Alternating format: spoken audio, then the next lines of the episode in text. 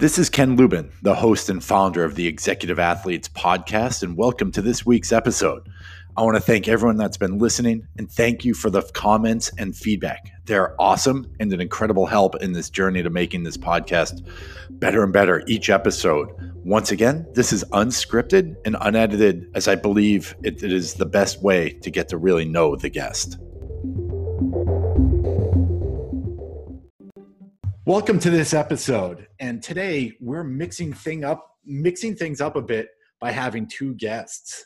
Um, changing sort of perspective. Usually we have one guest here and this can be a little bit of fun, something a little bit different by having two, both based over in Europe. So we're going global for this one, guys, for all the listeners. but um, the first guest is actually uh, a pretty interesting guy. He's over in the UK. His name is Tom Kingsley. And Tom leads Ernst & Young's sports industry group in the UK and has worked across Europe, the Middle East, and India on strategic engagements across the sporting landscape with clubs, leagues, governing bodies, and other rights holders, as well as sponsors and sport tech businesses. He also leads EY's global partnerships with the Rugby World Cup as well as the Ryder Cup. Away from work, Tom spends his life with his wife and twin boys and can frequently be found either on a ski slope in the Alps, running in the countryside near his home in Essex, or managing his kids' football teams. Uh, this, our second guest is David Rutherford, who many of you know that I work for ZRG Partners as well as part of my day job. And David actually joined us earlier uh, this year, and he's got 22 years in commercial and or commercial experience and leadership roles. David has a proven track record of delivering value across corporate, private, and family enterprises with a focus on outcomes based performance. He's passionate about maximizing opportunities for skills development as well as opportunities for young professionals within this prolonged period of change, which is crazy. We're going to talk about right now, but in which multiple drivers are at play. He, these include policy direction, AI, and the changing nature of work in the workplace prior to joining ZRG, David was a market leader for EY's private business in the UK for three years, working with a broad array of clients and third party platforms. His work included key themes such as growth strategy, digital transformation, and productivity imp- improvement. He's actually held prior positions with BT Syntergia, American Express, and RELX. Dave is a huge sports fan and pursues personal fitness and well being. So we've got two guys who are the ultimate executive athletes here, understand the market, and we'll see some uh, other perspectives, which is a crazy time out there. But David and Tom, you know, we'd love to hear about, you know, each of you from each of you. So Tom, let's start off. Thanks, Ken. And I guess first thing to say, uh, as a former colleague of David, I didn't actually know that you'd, you'd work with Rolex, David. So there you go. It's good to learn something new. Um, Rolex, I think sport. it was, not Rolex. Rolex, Rolex, yeah. Oh, Rolex. Oh, goodness yeah. me. Sorry. Right. Well, there you go. Off to a cracking If it was start. Rolex, you would owe anyway. us some free Rolex. Yeah, I'd have been, I'd have been yeah, shaking exactly. my, uh, shaking my watch at the screen, Tom, if it was there. Exactly. That will explain why I'd never heard of it. I heard, heard, heard that one. Um, anyway, um, uh, enough about David. Um, so he can introduce himself in a minute. Um, so yeah, so my my my um my kind of pathway into this role at EY uh, comes about. So I spent I spent uh, a good few years working in law firms uh, on a kind of com- com- broad commercial, but kind of business development and, and communications. And then um, in in uh, 2010, um, we were living in Dubai. My wife was posted over there with her with her organization and um, I answered a call from uh, from a recruiter to to join EY as the marketing director for the Middle East. So um, so that was that was I think that was 2010. Yeah, early 2010. So I've been at EY now for 10 years, and in that time I spent the first couple of years with EY in the Middle East, where I was the marketing. Uh, I led the marketing function. Indeed, I was the marketing function for the first three or four months of that time. Um, then in late 2012, um, as a family, we moved back to the UK. And I was moving into um, into an EMEA focused marketing role with EY. And shortly before getting on the plane to come home, I took a call which kind of changed my life. So the call came from the then head of EMEA marketing um, for EY, and he said uh, the following: He said, "We've just signed a deal with the European Tour to sponsor the Ryder Cup in 2014." Um, I know that you understand sponsorship and I know that you love sports. So wondered if, as you're going to be part of my leadership team uh, uh, three weeks from now, if you would like to take on that uh, as your as your as well as project. So after approximately three nanoseconds, the answer was clear. um, so I um, that was in 2012. So I spent the next two years running um, EY's global sponsorship of the Ryder Cup, the, the one that took place at Gleneagles in 2014. And during that journey, uh, I guess I became known internally as the guy who does the sports stuff. Um, to an extent that um, probably midway through 2013, I took another call internally, which was, "Oh, we're just starting to talk to um, to the World Rugby organisation uh, about possibly doing a deal to sponsor the 2015 Rugby World Cup, which was obviously going to be in England and Wales. Can you help? So I helped out on that in terms of the negotiation and then um, sort of seamlessly moved into the activation side of that. So for three and a half or so years, uh, when I first got back to the UK, I was effectively, from a sports marketing perspective, running EY's um, global sponsorship programs, the biggest things that EY had ever done in sport at the time, um, from a sponsorship side of things. Um, and then as that was kind of drawing to a close, uh, it was another kind of crossroads um, because there weren't EY hadn't actually done any more deals to sponsor sport. It's, only in big terms, so I had a kind of bit of decision to make. So I approached um, David's boss in the UK, uh, who was the head of business development, and effectively pitched the proposition that um, having spent three years running around the firm, getting to know what was going on around the sports world, um, it was clear that there was a significant opportunity for us to get involved in um, providing services to solutions to helping sports clients develop their business and to grow their business. Um, and uh, the answer was, that sounds fantastic. Off you go. You better get on with it because that sounds brilliant. So, um, so that was probably late 2015, early 2016. It was that point that I started to get to know David, um, as he was a sort of key member of the of the UK business development team. And since then, uh, we've been building um, a sports practice uh, uh, uh within EY that kind of caters that now across, certainly across Europe and the Middle East, India and Africa.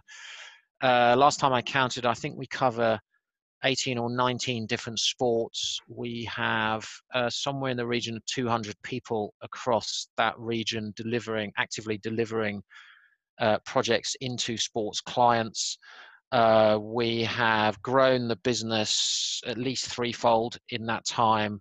Uh, and we've worked right across the ecosystem, both in the core for rights holders and um, for some of the world's biggest corporations and some of the, you know, and, and, and many governments around how they interact with sport. So that's my journey to today. Nice. And David, tell us a little bit about your journey and how you ended up where you are now. So yeah, so um, I'd love to set up work for Rolex, and if anyone's listening, I'd love your products. But uh, no, I've, I've worked, and, and Ken, first of all, thanks thanks for the invite. Great that Tom and I can can join you today and and talk about you know the intersection of business and social issues in sport, which I'm I'm hugely interested in, kind of passionate about. So so yeah, I've I've worked for 20 odd years in various sales and then commercial leadership positions latterly with with EY, a, a great company to work for, and you know, as you can see with Tom, great, great people there. Um, and I've always just been really interested in in sort of using technology and using great people to kind of great create outcomes for for society and the people involved. And that was one of the reasons for coming to ZRG. Um, and then also, um, you know, working with Tom over the last couple of years, it's been really noticeable the the intersection of kind of sport, health, well-being, technology, and now coming through the COVID pandemic you know lots of interest as to you know how can we how can we use the power of sport coming out of this in terms of fitness and well-being as, as you said in, in your kind intro so i think those intersections are, are incredibly interesting and powerful. And, and dare i say as we go forward i, I think their value is going to go up. So i think it's a really timely set of things to talk about. And, and clearly lots of press in all media is talking about the return of sport and what will it mean and what could it mean from from the grassroots right the way through. So yeah i think we can have a great dialogue about it today no, and Tom, so you know, you are a leader. You know, you're leading the sports industry group in the UK and Europe and and EMEA and India as well. What are you seeing during this whole pandemic? Where do you see it going? Where do you you know where are you seeing the market? It's because it's crazy everywhere. I know here in the states, it's you know it's crazy and uncertain. What's it like over there? Well, straight in with a big question, Ken. It's good I to know. see. No warm up. um, no, it's. I mean, it's it, it's a fascinating time to be part of the part of the industry because I think I think what what we've seen over this period is is just how relevant sport is to vast numbers of people's lives. Um, you know, the fact that every single kind of conversation that takes place largely is based around you know when do i get to play golf again? When do i get to start doing that again? When do i get to go and watch a soccer game again? When can i when does rugby restart and so forth? Whilst those sorts of conversations are taking place across every sector of the economy and with the lead the senior leaders of those sectors within the economy they are front of mind of course you know whether you're in whether you're in an energy company or a consumer goods company or a retail company. The cut through that those sorts of questions have in the world of sport into the kind of the mass media into the, the you know the, the, the commentary that, that takes place every day shows just how important a sector this is across the world um, in terms of in terms of what you know, so that's sort of point number one. I think what's what's interesting from the perspective that I see is you could kind of split it between you could split the view between commercial and non-commercial sport or maybe between elite sport and grassroots sport and what you're seeing is that um, the impact that this is having on, for example, on participation and on grassroots, you know, there's there's been a lot of conversation, certainly here in the UK, around the legacy of this. The positive legacy of this is that you're sort of turning we're turning into a nation of cyclists and runners. You know, you can't you, you can't really move in the parks of London and the lanes of Essex where I live, and I'm sure it's the same, you know, over where where, where David lives, without sort of physically running into people who mm. go running, who are now running, or who are now cycling. So I, uh, you know, I think there's a real positive legacy to come of this, which which touches on David's point about health and wellness and well-being, and the fact that, you know, on every announcement in pretty much every country across Europe, certainly including the UK, you know, where the where the very kind of uh, august and earnest sort of announcement from the leader of that country comes on that you know lockdowns are starting but don't worry we're still going to give you an hour to go and do some exercise. Or lockdowns are easing and that means you can go and exercise with a with a pal. It always comes back to this idea that you know somehow they're carving out this opportunity to be able to do exercise and people are responding very positively to that. Now on the other side you've got kind of commercial and elite sport which you know ultimately is the entertainment side of the industry and you know uh, and the event based side. And of course the very fact that, that, that the purpose you know one of the purposes of, of, of sport as entertainment is to bring people together to watch sport. Whether you're doing that as a shared experience remotely on a broadcast channel or whether you're doing it as a shared experience together in a stadium. The idea is that sport has this incredible convening power to bring people together. And the very fact that we're prevented from coming together physically in mass at the moment is one of the is you know is creating huge issues for commercial sport but for the grassroots level at the kind of participation level you know my kids can't my kids football team we're now starting to get back, albeit you know we're following the guidelines, social distancing, and so forth. But you know, above and beyond that, the legacy of just people being more fit and active is really interesting. There's also uh, I've also sort of observed from the projects that we're doing quite an interesting geographical split, and it seems to be that the majority of work that we're doing with sport in in in what might be termed Western Europe, the developed markets in Europe, is very much around helping sport get back on its feet, both commercially, you know, and physically. Whereas the majority of work that we're doing with sport in the more developing regions of that area, so you know, in this case, the Middle East and India, is more around what you might call business as usual. So, you know, large scale projects for governments in developing markets where they're using sport as a means of engaging their population. That's not that's not slowing down. You know, it, it, supporting investors in you know in India in looking for opportunities to invest in sport either in their own market or, or, or externally that doesn't appear to have slowed down so you've got this kind of interesting geographical split as well across the region, as well as the kind of more obvious split between, you know, how does it impact commercial sport, elite sport, sport as entertainment, and how does it impact sport as participation? Interesting, and and that sort of goes into our next piece, right? You know, athletes nowadays are truly entertainers. Yeah. And is the passion for the game gone without fans in the stands, right? It's a different vibe. It's a different feeling? Are they no longer they're no longer entertaining and now they have to go back to like you were saying participation sports and having their parents on the sidelines is really all that they're seeing there. How is that affecting sport? Both you know, I know you guys with soccer. I know here in the US, baseball's still in lockdown and they're negotiating, and hockey is about 12 fans in the stands. What are you seeing there? Yeah, I mean, it's, it's, it's a great question. I'm, I'm fascinated about baseball being in lockdown because if ever there was a sport invest, invested for sort of social distancing, it's it, on your side of the pond, it's baseball, and on our side of the pond, it's cricket. But anyway, um, so uh, certainly in terms of participation. Um, so I, I, think I think you made the point there, Ken. It's it's a different experience.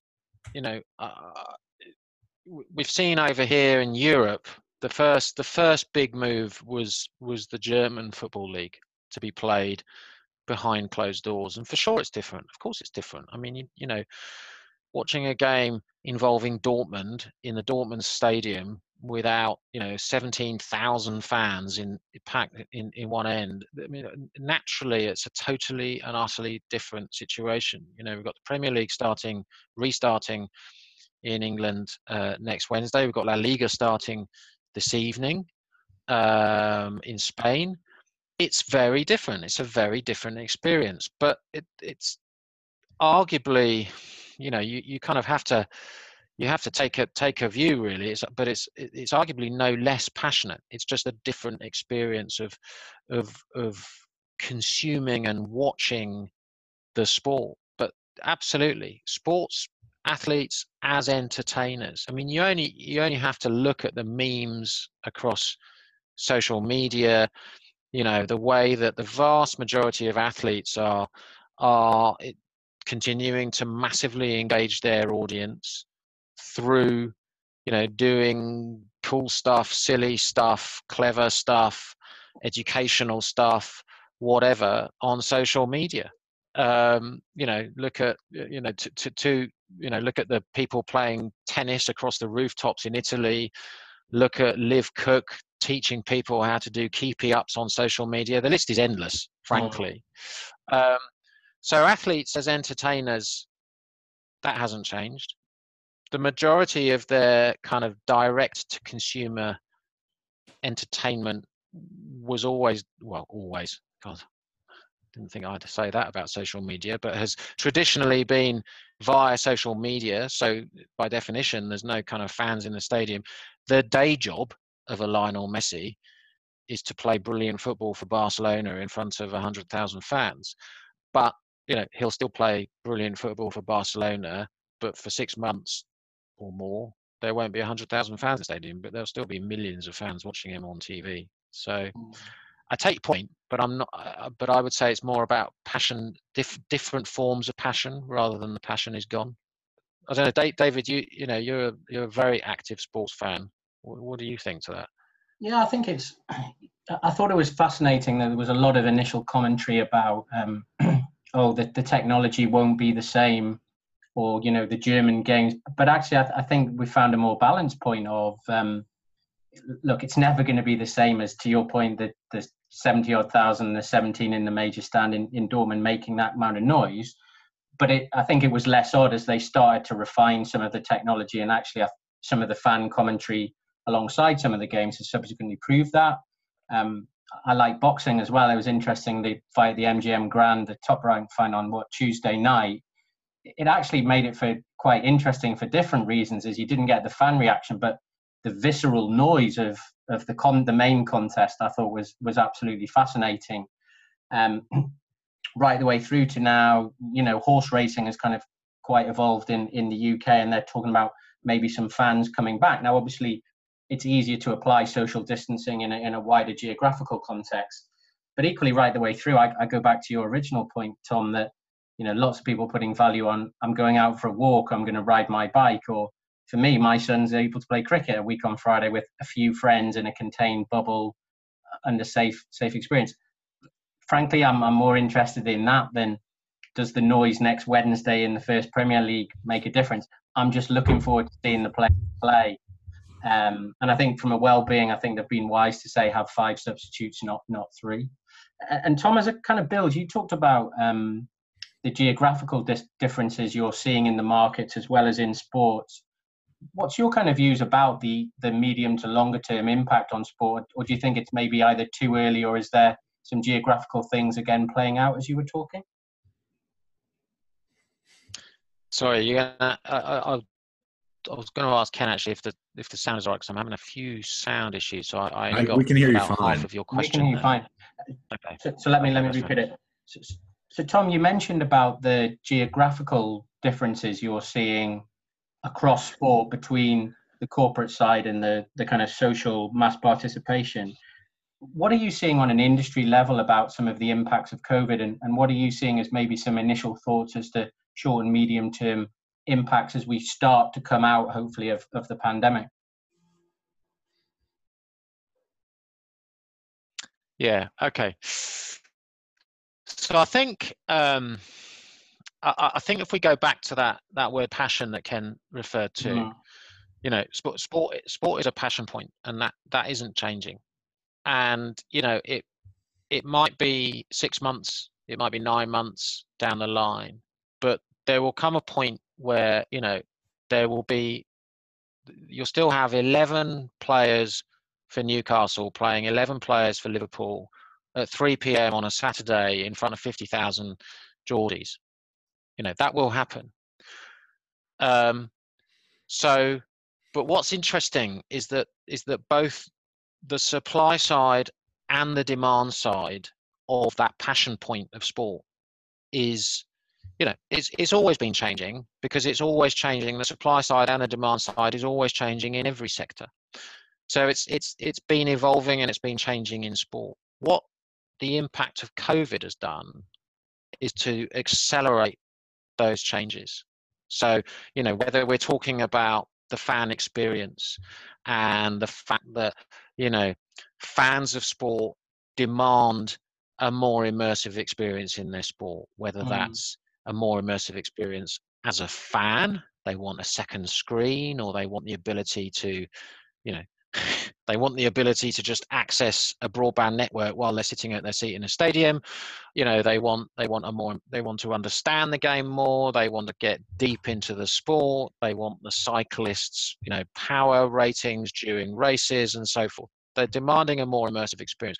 Or indeed if you're a participant you're demanding a more immersive experience. You know you, you, you're measuring yourself on strava. You're you know you're comparing yourself when when you're out running you know the three of us could go out on a cycle ride and compare each other. We could effectively race each other, or we could do it virtually on Zwift, etc. So it's that idea of the immersive experience, and that's that's been growing and evolving anyway. The impact of COVID is only going to accelerate that. You know, the the way that the way that events are both planned and hosted has all, has been evolving for sports events. You know, it's not just about economic impact it's about social impact it's about the legacy that you're providing it's about delivering a more sustainable event and so on and so forth that was always happening but this is accelerating it partly because there aren't any events at the moment so people are having to kind of scramble around the calendar of sport you know it's always been the case that the nfl runs from you know september through to the Super Bowl at the end of January, maybe in the first week of February. Okay, it's always been the case that the Premier League football runs from middle of August until the middle of May. It's always been the case. And you know, you question anybody as to why why is it like that, and the answer is because it's always been like that. Well, mm. the calendar the calendar has changed. You know, cycling, you know, a, a sport I know very well through the work I'm doing there you know, they've had this kind of hodgepodge of calendar since time immemorial. Tour de France, but the Tour de France has always been run last week in June, first two weeks in July. That ain't happening this year. So, you know, what we're seeing with COVID is is is this acceleration of every trend that was happening. You know, uh, uh, well, I'm sure we'll come on to talk in more depth about esports, but you know, esports was big but was a bit of a sideshow to most people. Mm. Esports is now front and center. You know, um, you know, investment money coming into sport that was starting to happen. Sport was becoming a much more investable asset class. You know, this is accelerating it. So, so the impact of COVID in the medium to long term, I think, has been to accelerate um, accelerate trends that are happening. I was talking to the I was talking to the director of communications of the Asian Football Federation uh, earlier this week, and he described it that you know in February we were in 2020, and now in June we're in 2030 in terms of evolution and pace of change and stuff, which I thought was quite a neat way of doing it. So, so for me, that's the that's the primary impact is that things that were going to happen anyway you know are happening much much quicker. And tom do you do you think that um, that pace of change will continue? And you touched on investment obviously a topic the three of us are all interested in in our in our different guises. And we've seen headlines for example about potential private equity investment into Serie A, uh, investment in rugby and other sports in Europe, but but also thinking about in North America again, lots of investment and, and launches of platforms like ESPN Plus and the Lance Armstrong pod, and obviously the the amazing success of The Last Dance on on Netflix, talking about the kind of Jordan era. So, are leaders how what sort of dialogues are you finding with leaders? Is it that mix from change and transformation to I want to push more on the digital side, or is it is it more still in a more short term lens, or everything in between? What, what what's on the leaders' minds that you're talking to? I guess in both pro sports, but also dare I say in maybe some of the more amateur or, or grassroots as well. I'd be really keen to kind of see any of the trends you're seeing. Yeah. Um, so the reality is kind of all of the above, which is not a terribly helpful answer, but it's kind of all of the above. So you see, there's a lot. There's a lot of sports that have suddenly realised that if they don't get some investment in some form, they ain't going to, not necessarily sports themselves, although yes, sports themselves, but organisations around sport, rights holders and so forth, that without investments, they are literally going to go pop. So there's a lot of distressed acquisition conversations. There's mm-hmm. not much distressed acquisitions happening, but there's a lot of distressed acquisition conversations going on. Um, but there's also, I think, what this, I think, the, I think, you know,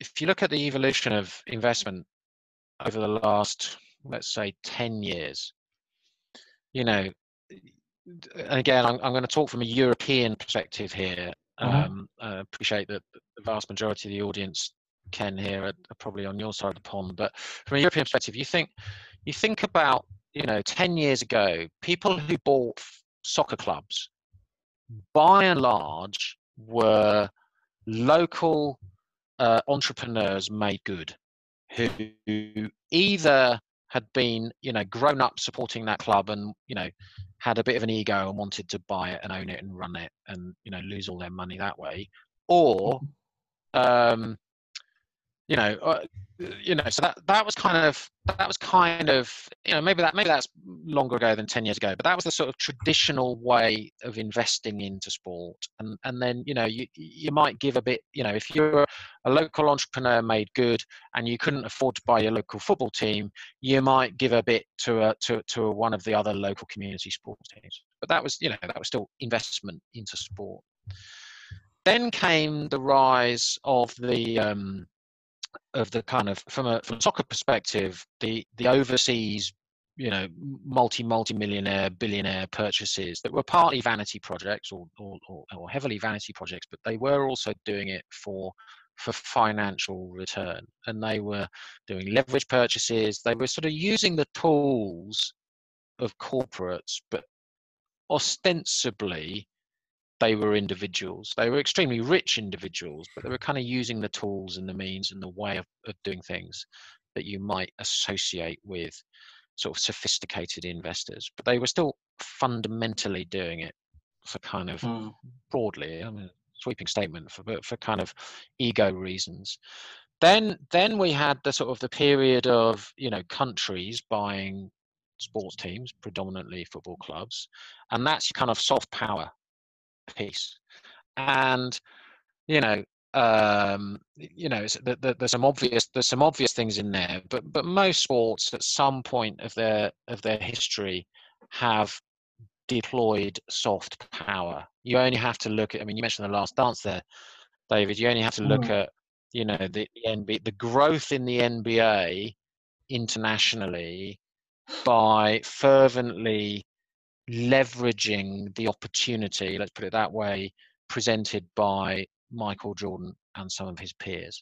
So, you know, the soft the soft power has been used since time immemorial, really, around sport, but it sort of came the other way. So we saw a lot of developing countries effectively buying sports teams um, for soft power reasons. What we see now is we see we're starting to see highly sophisticated investment funds buying into sport because because actually they see the financial possibilities with sport. You know the opportunity to deliver significant returns on investment through joining up the fan piece in sport through building uh, you know building monetizable propositions in sports not just in football well you know, CVC have obviously led the way initially in Formula One, but you know now in rugby and you know apparently elsewhere as well. But so, so I think going forward, if we move that sort of storyline along and look into the mm. future, for me, the really fascinating piece is not going to be, you know, who buys who buys football clubs, because you know we've kind of seen how that that pans out. But there's a whole world of opportunity out there in other sports, and I, I think there's there's going to become, you know, I think there's a real opportunity now, but I think we're going to start to see investments from pretty sophisticated investors into, you know, what might be termed second tier sports. Because number one, you can invest at a, you know, low cost. You don't need to you need to put as much in. But actually, you know, you think about a number of sports that have significant global fan bases, and if you could invest into that sport now at a very low price, join up that global fan base in a way that enables you to monetize it and commercialize it, you know, you could probably, you know, in a three to five year period, get multiple multiple return on your investment. You know, and there's a number of interesting sports out there where you could do that. And what about, you know, Tom, we chatted a little bit earlier and you brought it up, but what about the rise of esports, right? That's mm. a big world that, you know, if you're not in it, you don't know much about it. But those who are in it and are becoming aware of it it's sort of in a you know rocket ship stage. Talk to us a little bit about the rise of esports. Yeah, I mean, so the three of us are wholly the wrong kind of demographic to be really 100%. having an in-depth discussion. 100%, yeah, about give me his esports. charge. If if we're, We're being honest, your insight, your wisdom, the infinite Yeah. wisdom of the market. Yeah, no, is way above our grade level. well, my my my wisdom is don't ask a nearly fifty-year-old as I am now about esports. However, right. However, that's not the answer you're looking for. Yeah, yeah. Um, so no, look, esport, esports is a is a fascinating space in the market. First and foremost, um, uh, you know, when I first started looking at this, uh, people kind of just literally were horrified at just the phrase esports. You know, Mm. sports is about getting into the outside world, kicking the ball around, riding around on your bike, you know, hitting cricket balls, whatever. Okay. Sport is not, you know, sitting in front of your computer uh, playing games. Um, but um, firstly, um, what, what, what, you know, I had a conversation with um, with an owner of an esports franchise quite early on, and he he said to me, "Well, uh, oh, sorry," and then secondly, there's this other Perfect. And, you know, we're coming up here on actually 45 minutes of this, and we could probably go for hours and hours, but, you know, this has been tremendous insight. I love talking to, you know, talking to individuals who have a different view of it, the business of sport versus just the participation side of sport. So, Tom, thank you for being part of this. David, thank you for being part of this because, and we could definitely have a round two of this of post COVID, right? We could do this in six months and and really see where this goes. But this is this is an exciting time. I think as much as it's exciting, it's scary, it's anxiety ridden, it's it's fearful. But you can look at it from two different perspectives, and I think we have an ability to look at this at, at a great perspective because it might have hit the reset button for growth in new ways that we don't even know exist. So hopefully we come out of this better than we went into it. Yeah, I agree, and, and I hope we also, you know, and thanks, thanks, invite Ken. And also, I hope we don't lose some of the things we touched on today. That that, that real passion, passion for sport, as well as on the commercial side. So, yeah, let's pick that up in in a number of months' time. And uh, if anyone's listening and they've got views, I'd love to hear them as well because I, I think this has got got got great capacity on that well-being side as well as on the investment side and, and everything in between. So, Ken, Tom, thank you for thank you for having us today. Perfect. And if anyone's listening or has questions or comments or concerns, I know we had a little technical difficulty with Tom, but you got the gist of it. Email me at klubin at zrgpartners.com. I'll put the links to everyone that was part of this um, episode so we can reach out. You can connect. You can ask questions to any one of us. So thanks, guys, for being part of it. Really appreciate it. Go out there, have a great week, keep on trucking, and we'll make things great. So have a great week. Bye. Thanks both.